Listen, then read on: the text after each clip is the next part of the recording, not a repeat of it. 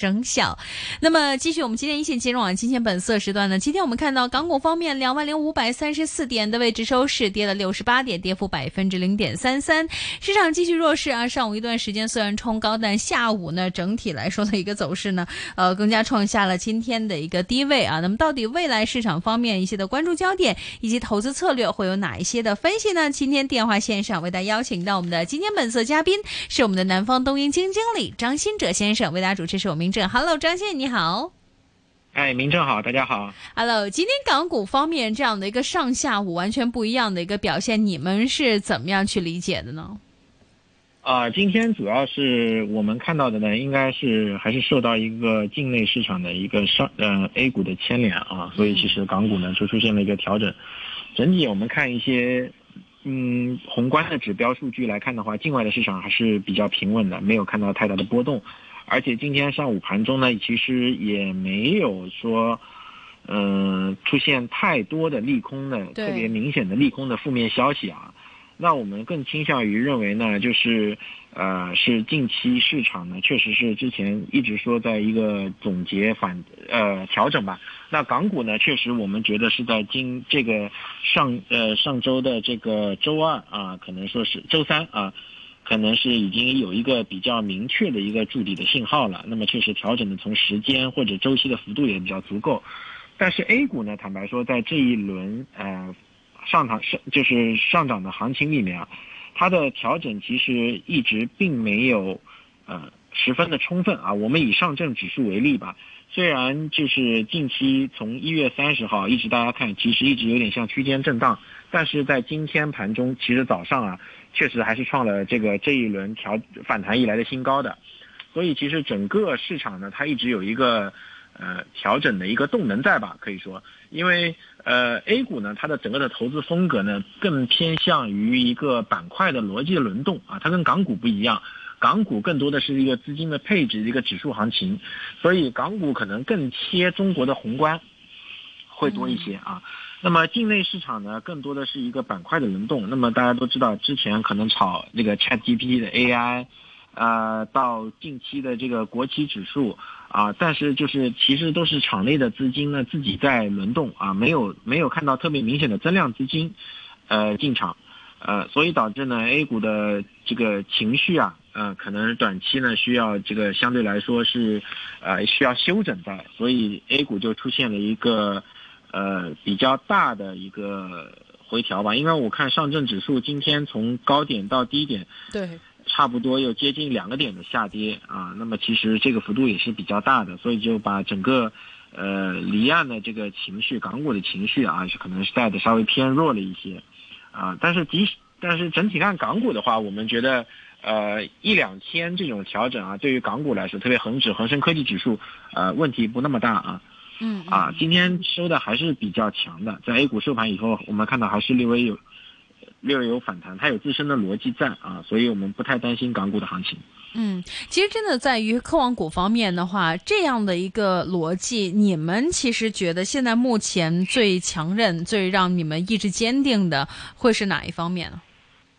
啊是这样的啊，就是呃，一方面是美是其实是基本面和资金面，其实我们觉得都是一个比较边际改善的一个走势啊。一个是资金面，资金面，那么呃，现在跟去年的这个八九月份或者十月份相比啊，肯定是呃改善了很多了。因为当时去年大概因为八九月份的时候，正好是美联储加息七十五个基点，一直通胀往上啊，加息也是在不停的。呃，速率也是越加越快的那种情况下，大家觉得就是就是不知道什么时候是个头。那么起码现在来看，你的 CPI 肯定是已经见顶了，只不过回落的速度可能不及市场预期的快，但至少它还是在回落中。所以其实现在整体的这个，我们可以说是好比说是一辆车在隧道里开，就现在已经能看到这个隧道尽头的曙光了。那所以相对来说，现在资金面呢，应该相对于说是更加积极的啊，这情绪是更积极的，这是资金面。那么基本面就更是了啊，基本面这个我们看到整个中国复苏啊，确实这个故事是比较，呃，能够讲得下去的，而且就是，呃，这一次呢，中国政府还是比较有定力的，他没有去像以前，以前经济不好的时候呢，他会通过刺激这个住房的需求端，通过降利率啊，嗯啊等等手段来刺激房住房。那这一次目前来看，政府还是有定力的，定定信心来源于两方面吧，第一方面是经济内生的动力足够强。啊，我们看到上周公布的这个 PMI 数据啊，是这个新订单可能是十年新高，对吧？这个订单数据也都是比较好。二月份的制造业复苏是超市场预期的。另外呢，我们现在看到二月份的这个房屋销售啊，就是上周公布的二月份的整个的新房销售啊，也是超市场预期。那同比环比呢，都出现了比较好的明显的改善。那么，所以其实整个中国的内生的这个经动能呢，还是有的。所以呢，就是也也使得监管的或者说政府啊啊，并不急于去这个啊去进行一些大规模的刺激啊，因为呃，他现在可能更纠结聚焦于一些长期的结构性的问题，就是未来你经济增长的引擎到底是怎么切换啊，而不是短期的饮鸩止渴。我需要把这个经济数据做得很漂亮，那个政府也是非常有定力。所以其实我们看到呢，就是呃，数据确实是改善中的啊，那么也是看到。就是之前我们一月份，我们一直是跟市场在传递信息，说这可能有点啊，就是涨得有点猛啊。那么短期红经济数据呢还没有特别明显的改善啊，这个股市先起来了，第一波指数的这个估值的修复已经差不多了。那么经过一二月份的调整，一个多月时间到现在来看呢，其实已经啊，就是呃市场的预期和指数的点位也基本上达到一致了。所以为什么上周这个经济数据一好起来呢？嗯。那个我们看到港股，特别是恒生科技指数有六个多点的上涨啊，就是一个比较给予的一个比较积极的回馈啊。因为当时那天的上涨呢，其实应该根据资金流向来看，应该不是一些空仓回补的行为，而是而是多头在在进场的一个一个资金的走势。所以其实整体上来说，截止到目前啊，就是这个呃市场已经跟这个基本面的数据啊，已经开始可以。进入到一个稳定的共振状态了。那么展望未来的基本面，去年二季度其实是一个呃低基数的效应啊，因为当去年二季度的 GDP 增速是零点四，因为当时上海疫情爆发嘛。那么零点四的话，也是呃过去三十年啊，抛开疫情来袭第一个季度，就是二零二零年第一季度全球负增长的那个季度啊，把它拿掉以后，去年二季度是中国经济增速最慢的一个季度。所以其实今年二季度你本身就有一个低基数的效应，所以接下来的数据我们觉得都会比较靓丽啊。所以其实整体来说的话，嗯，指数只是有一个上行支撑。另外本周呢也有几个事件啊，要提醒大家关注啊。一方面是讲到跟资金面相关，就是鲍威尔，呃，美联储鲍威尔今天晚上、明天晚上会这个在美国啊举行年中期的那个国会听证会。啊，就是他，他对于未来的一个货币政策的取向，会是非常重要的一个影响大家资金面情绪的指标啊。但是我想提醒一下，就是因为大家现在其实对于这个 CPI 下降已经有一定的心理预期了，所以鲍威尔只只要表现的，呃，不要过分的鹰派，就是不要过分的收紧，啊，市场是都是能接受的啊。这是资金面。然后，另外星期四呢？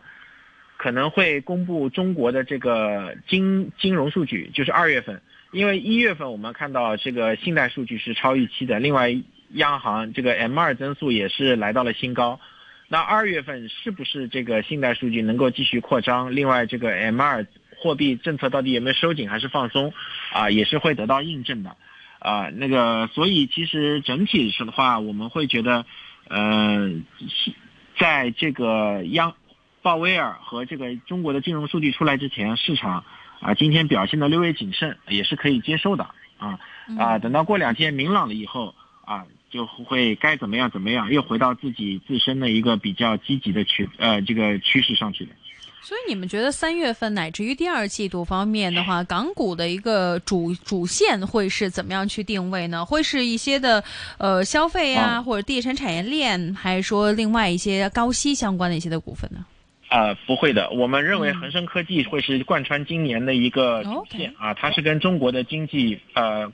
相关性最强的一个指数啊。然后至于像您刚才提到的地产的话呢，因为其实这一次两会对于地产的措辞相对来说是不及市场预期的，因为中国呃中国政府呢对于未来的这个政策的实施的话，它对地产只是一个保证优质房企啊，就是融资啊，对，所以其实本质上在需求端，就是比方说这个大家比较期待的 LPR 端啊，对房屋的这个利率、房贷利率端没有提太多。这个其实是不及市场预期的。那么，如果这么这样看下去的话，不排除在两会结束以后，还有部分不是很优质的房企会继续暴雷。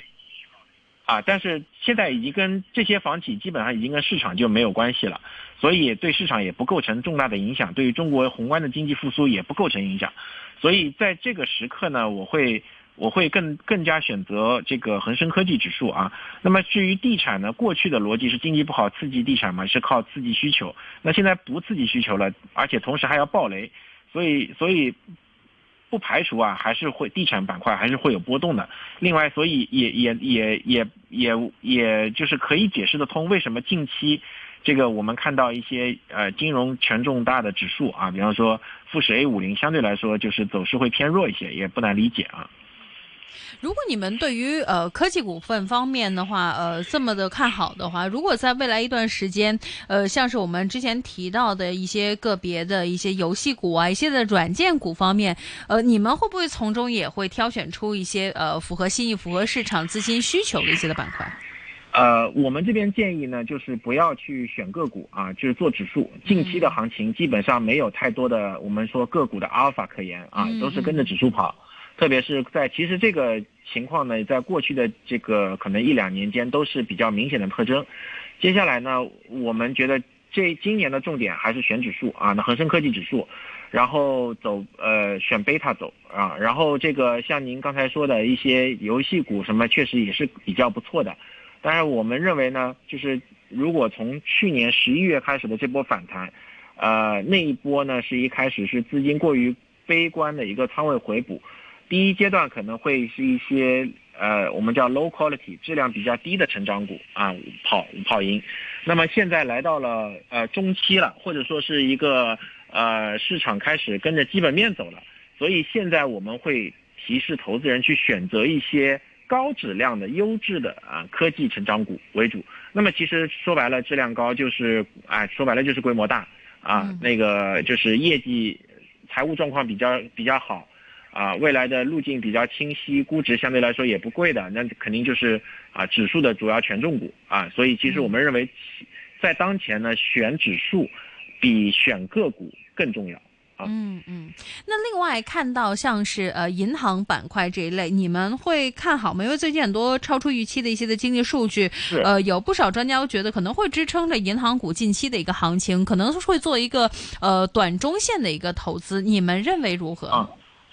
这一点呢，其实坦白说啊，就是银行现在肯定是底部了，但是多久能走出这个底部，我们并不敢保证啊。其实对于银行来说，呃，我们现在因为它其实跟地产、银行资产这一块质量最高的还是信贷、房贷啊。那么确实，我们本身确实你也知道，我们对房地产呢，其实还是呃保留一定的谨慎的意见的。我们不认为今年的房地产会是一个强复苏，因为。国家对于这个你的房地产需求端的刺激其实是比较有所保留的，所以不是一个非常强的复苏的话，呃，银行是不是能有一个比较好的信贷扩张？呃，我们也是持保留意见的。所以其实今年的主要的主题还是跟的更是一个呃弱复苏啊。那在这个中间肯定需要银行去呃为实体经济做出贡献啊，说是我们所谓的银行让利。所以在这个过程中呢，其实。银行需要多久能走出目前的低位啊？这个这个我们持保留意见啊。就是当然，如果长线投资人去布局的话，我们觉得是一个也也啊是个合适的位置啊。嗯嗯，复苏的前线，很多人都会把很大的一个期望放在了呃这个消费方面，尤其像是我们说的一些的餐饮股上。呃，你们怎么看这一波行情？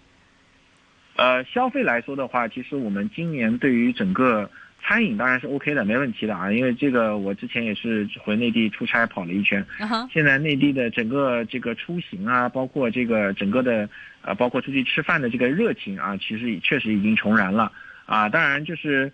就是是会不会蔓延到其他消费概念、消费逻辑？这个其实，呃，我们也是有一定的保留的啊。因为比方说，就大家都知道，中国现在其实面临的最大的这个问题啊，也是中国这次两会，包括政府的机构改革提到的三大重点问题。第一个是这个呃地方政府的这个信贷的这个债务债务的问题，对吧？这是第一个问题。第二个问题呢是这个。呃，科技发展的问题，第三个问题是老龄化的问题啊，所以其实这三个才是中国政府或者说中国经济结构里面面临比较重要的一个问题啊。至于短期的 GDP 有多少，这个我觉得现在政府还是很有定力，或者说是很高瞻远瞩的，他不会特别在意这个数字啊。那么，所以其实看到这个刚刚公布啊，应该就是刚刚一个小时前公布的金融机构改革。应该也是往着这个奔着这个方向去的啊，就是解决债务问题啊，解决老龄化问题，呃，解决这个呃这个科技发展的问题啊。所以其实呃提到老龄化呢，就不然必然提到人口见人口见顶，那所以这个对于消费大盘的影响啊，所以其实人口就会是一个制约。第二个呢，就是说如。在人口制约的情况下，怎么突围呢？就是一个人均收入提高或者是改善，那么这个必然就带来了下一个问题，就是中国未来的经济发展模式，它的引擎在哪儿？那么很显然，国家选择了是一个科技创新啊，来来促进一个生产力提高、制造业发展的一个路径。那么这个路径呢，可能会耗时比较长，比大家想的要久。啊，可能是五年到十年，它是一个缓慢突破、改变的过程，所以不会一蹴而就。所以，呃，我们的逻辑呢，就是短期博反弹做消费是可以，但是未来长期压制消费的因素啊，嗯，呃，是人口问题，这个问题呢，是不是短期可以改善的？啊，所以，呃，呃，也建议大家，就是说，我们说留一分清醒，留一分醉吧。OK，如果说是人口这方面的问题，你们其实觉得，呃，政府方面所琢磨的一些的政策或者说板块，会不会像以前一样，呃，二胎、三胎政策方面所提振的一些的板块？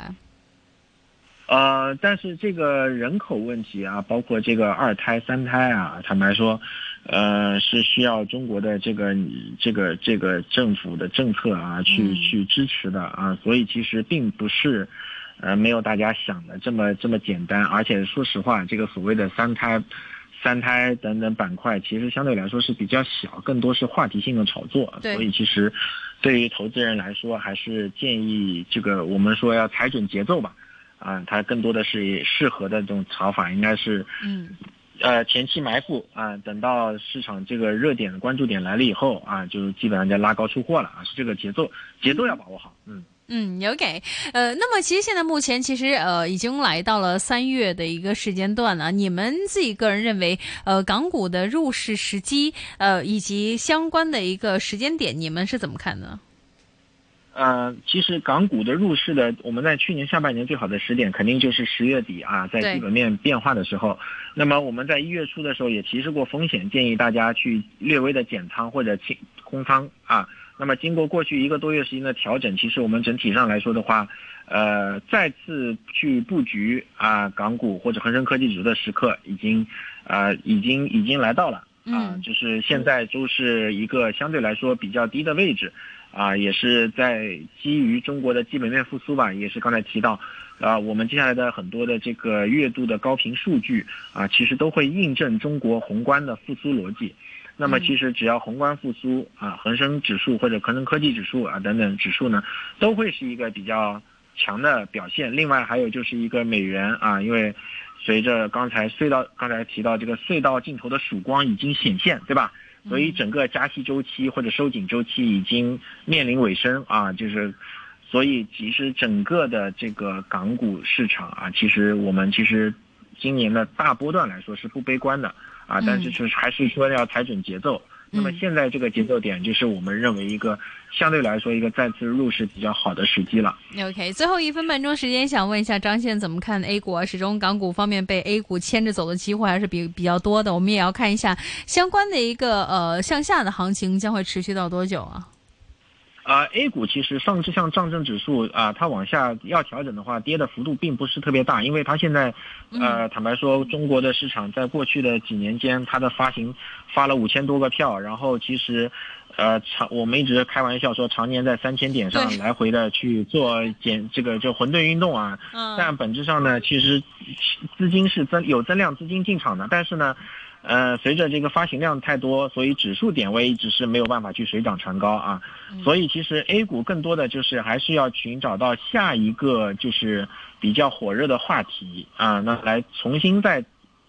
去创引领出市场的财富效应，才有更多的增增量资金入市。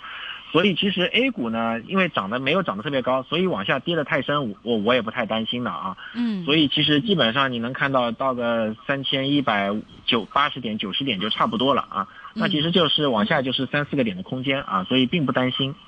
好的，那么今天非常谢谢我们电话线上的张新哲先生跟我们进行非常专业而详细的分享。再谢谢张先生，钢铁股份股份您持有吗？